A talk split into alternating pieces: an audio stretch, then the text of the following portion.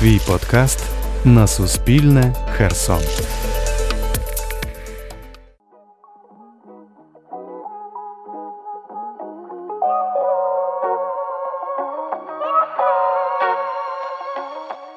Привіт! Це подкаст Мандри без зусиль.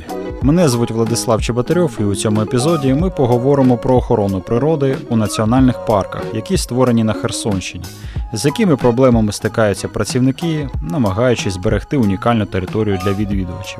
П'ять епізодів подкасту Мандри без зусиль були тематичними.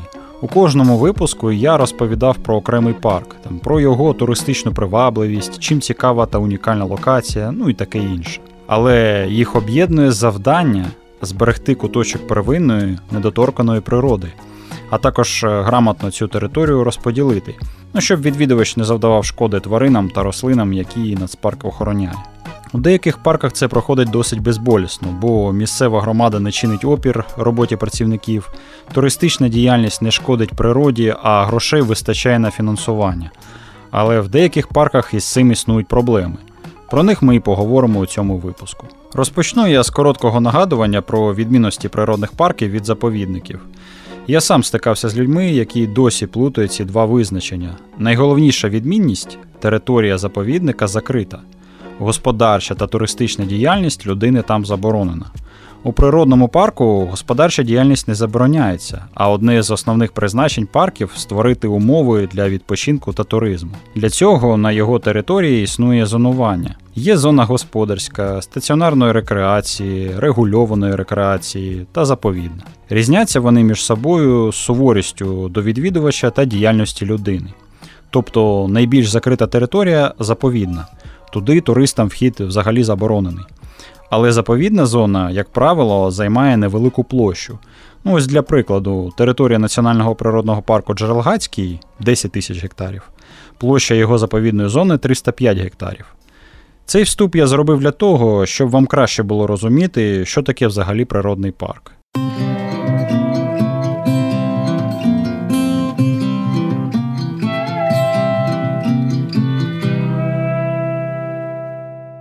Почнемо із того, що всі парки бюджетні установи. Коли я працював у Національному природному парку Джерелгацький, то мені було трохи проблематично проводити екскурсійну діяльність. На острів треба якось потрапити. Екскурсійного катеру в установі що тоді, що зараз немає.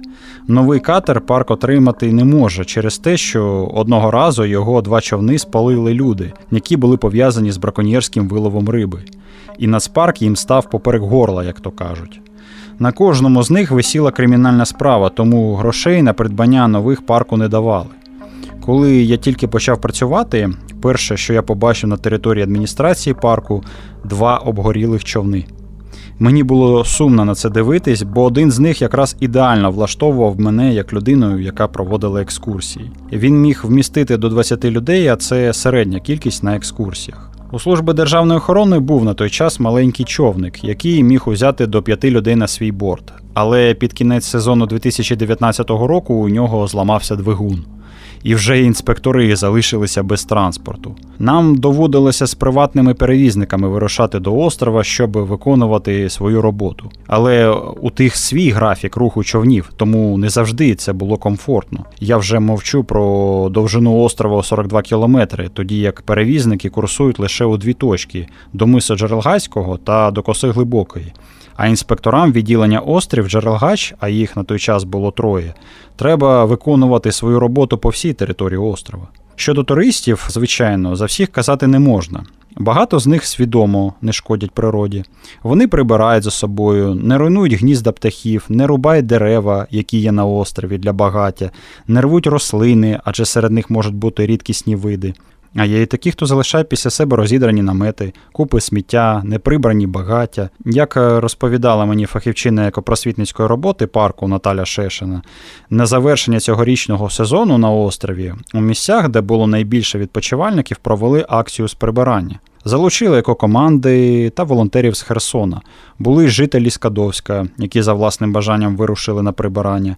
І під час цієї акції люди на власні очі бачили, що залишають після себе деякі відпочивальники та користувачі ділянок на острові, де ведуть свій бізнес. Це залишки наметів, мішки з-під цементу, у якому повно сміття, якісь дошки, папір, пластикові пакети і посуд.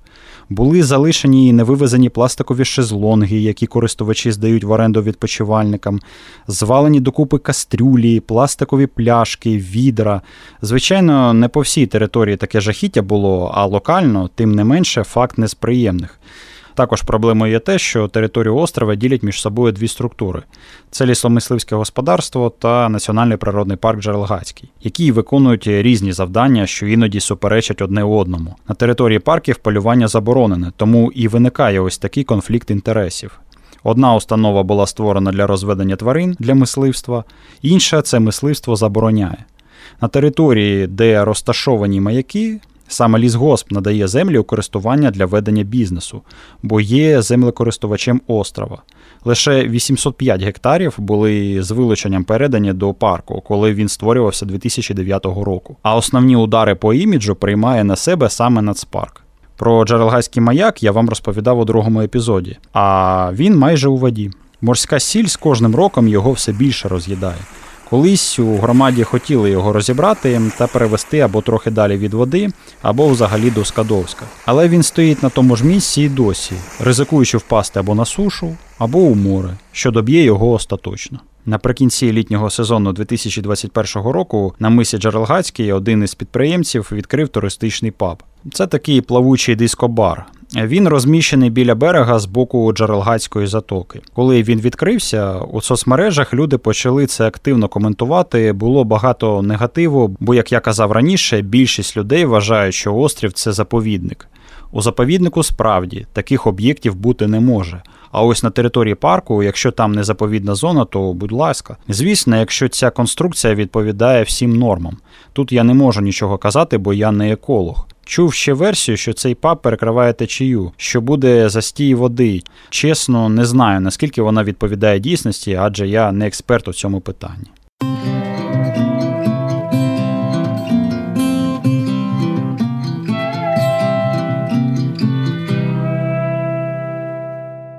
Значна частина території нацпарку Азово-Севаський залишилась у тимчасово окупованому Криму. Землі заповідного фонду зараз не під захистом працівників парку та держави Україна.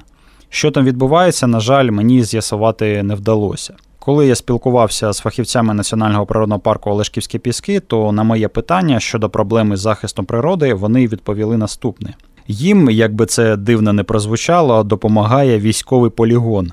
Через те, що вхід на територію парку жорстко регламентований, вам потрібно заздалегідь домовитися з працівниками, якщо захочете його відвідати. Коли проходять військові навчання, територія повністю закривається. З любителями екстриму, з квадроциклістами, парк пішов на компроміс. Працівники створили для них такий маршрут де можна ганяти на квадроциклах. Водойм на території Олешківської пустелі, звісно, немає, тому браконьєри їх не хвилюють. А ось для національних парків Азово-Сиваський, Джерелгайський та Нижньодніпровський проблема незаконного вилову риби одна з найголовніших. Про це детально ми поговорили з начальником відділу рекреації парку Нижньодніпровський Сергієм Шкарупою. Одна з великих проблем на сьогодні, на жаль, є це браконьєрство на території національного природного парку. Зокрема, це вилов забороненими знаряддями лову біоресурсів, тому що на сьогодні територія охоплює 80 тисяч гектарів, з них майже 80% водна поверхня, а ті п'ять відділень природоохоронних від козацького до геройського. Наші інспектори не мають е, такої можливості, щоб е, постійно патрулювати, контролювати цю територію, цю територію парку. Причинами є дещо і недостаток фінансування на придбання паливомостильних матеріалів. Наш парк на початку цього року все-таки отримав плавзасоби, тобто є е, катери, які можуть використовуватися нашими співробітниками для охорони території. Але повторюю, що це дійсно поки що є проблемою. Ми намагаємося вирішувати спільно із водною поліцією, з е, рибним патрулем, угу. але навіть е, всі ці три структури, які, скажімо так, опікуються збереженням біоресурсів на території Нижнього Дніпра, угу. Дніпробузького лиману. Можуть бути на 100% ефективними. У нас в нашому да, парку і, так, така ж сама. І в Джарелгацькому парку, mm-hmm. да, і Азово-Сивашському, тому що і в інших е, парках, які виходять на воду, тобто мають ті водні простори, де вирощується риба, mm-hmm. росте, розмножується.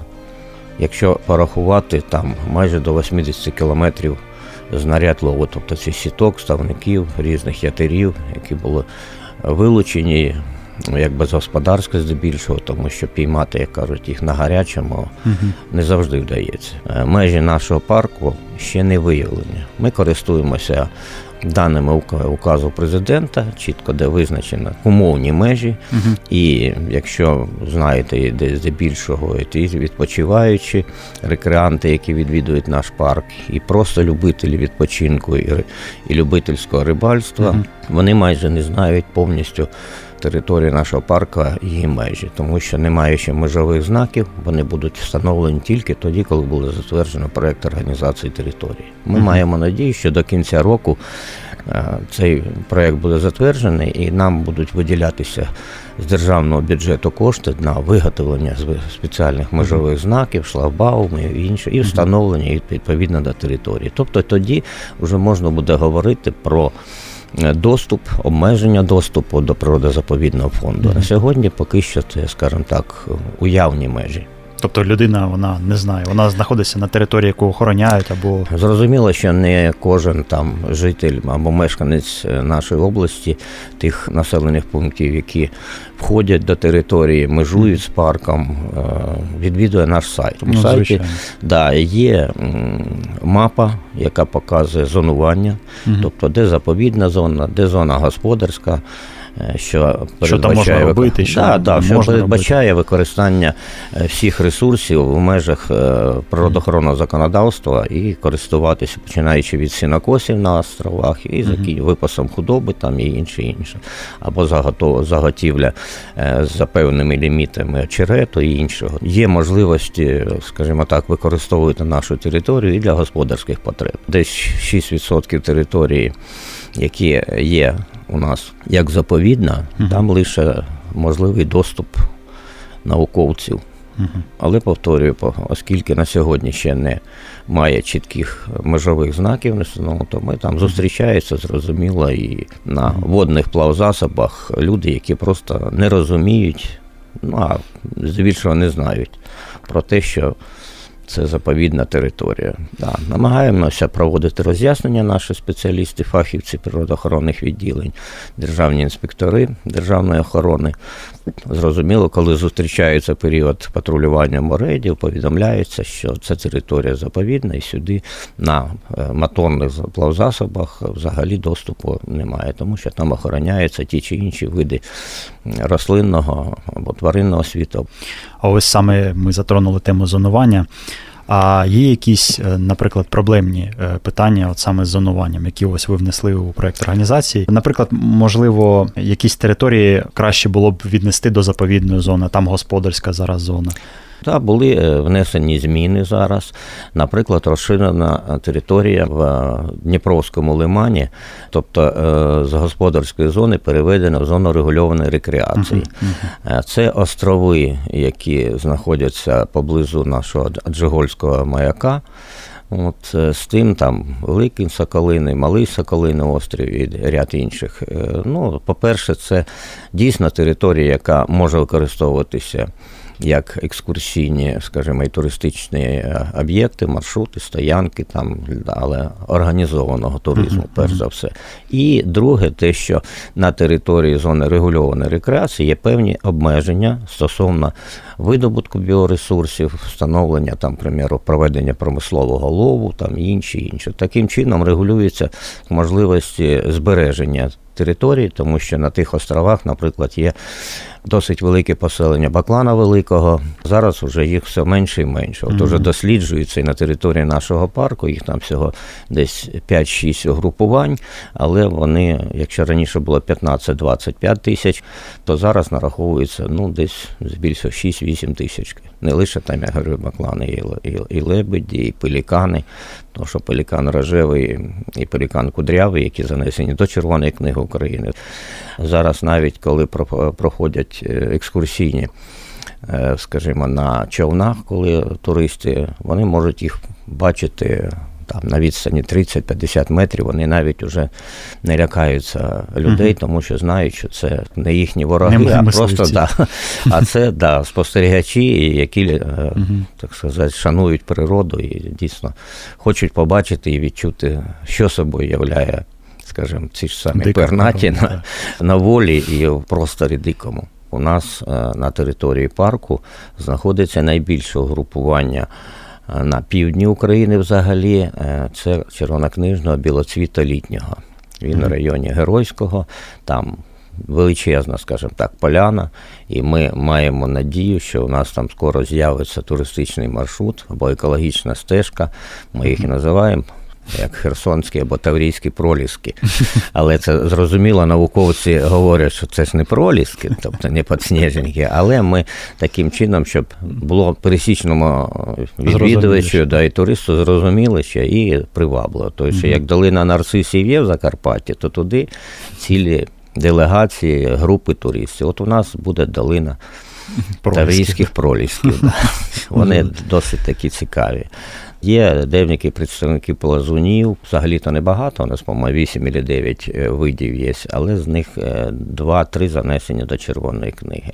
Ну, якщо брати іхтіофауну, всі види осетрових. Mm-hmm. Занесені до червоної книги. Але треба зрозуміти, фахівцями нашого парку досліджуються і зберігаються, відтворюються не лише представники Червоної книги України, тому що є міжнародні червоні, зелені списки, є обласні, регіональні списки. Це також е, на місцевому рівні туди внесено сотні видів різної біоти, яку треба охороняти, відтворювати і зберігати.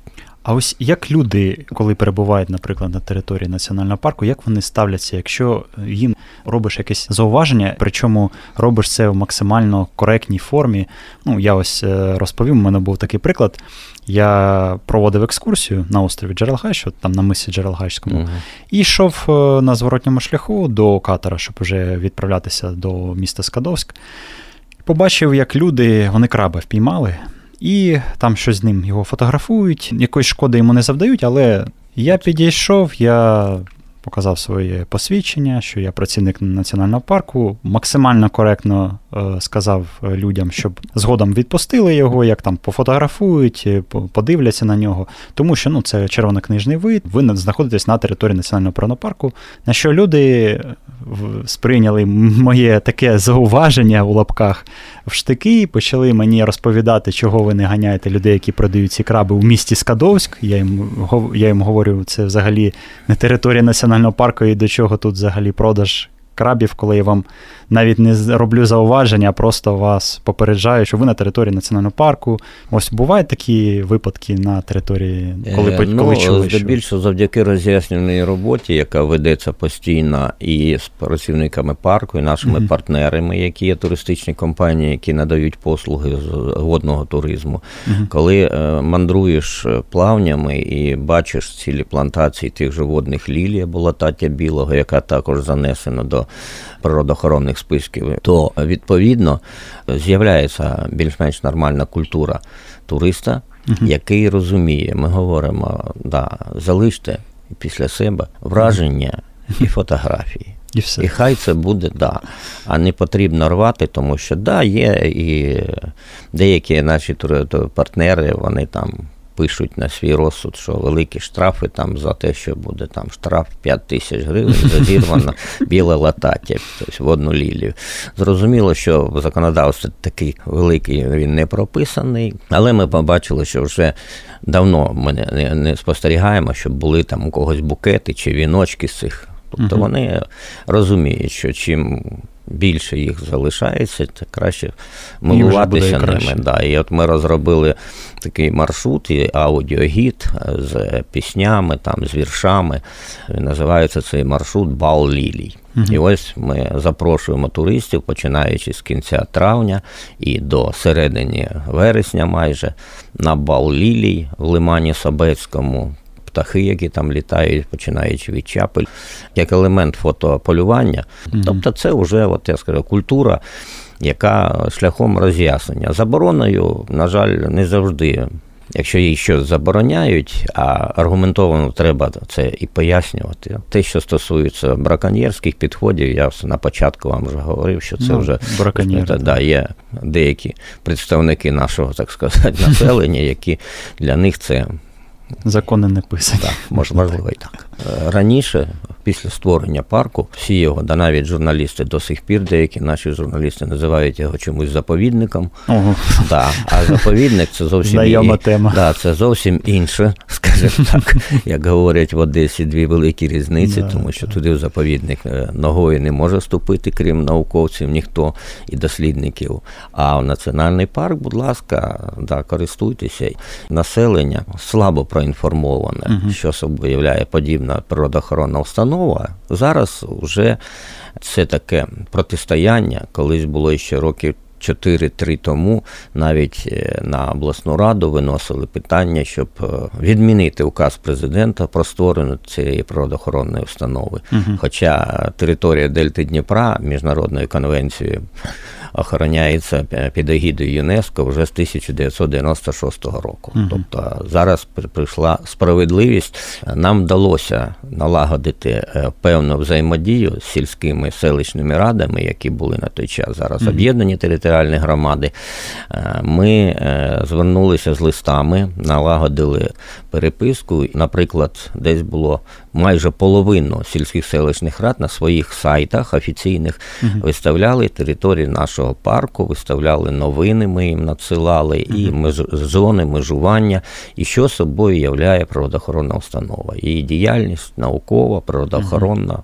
відтворювальна і так далі. Зараз ми цю роботу продовжуємо в зв'язку з е, новоствореними територіальними об'єднаними громадами, і відповідно це дає свій результат, що люди, які там живуть, вони вже дещо знають і вже не жахаються і не страшаться, що це щось таке страшне, тим паче, що більше 65% території є господарською зоною. Ну там зовсім мінімальні обмеження, да, які всі визначені законодавством про заповідний фонд. Головна проблема, яка вирішена, це здійснюється державна охорона Дельти Дніпра. Угу водно-болотних угідь міжнародного значення, які мають 45 тисяч гектарів площу, угу. починаючи від залізничного мосту, як рахується, до межі з Миколаївською областю. Угу. Це Дельта Дніпра, друга за величиною в Європі, і от те, що вона охороняється, ну це головна. Ми угу. вважаємо, що вирішена на рівні держави і завдяки працівникам нашого, в тому числі нашого парку, які залучені до цієї справи.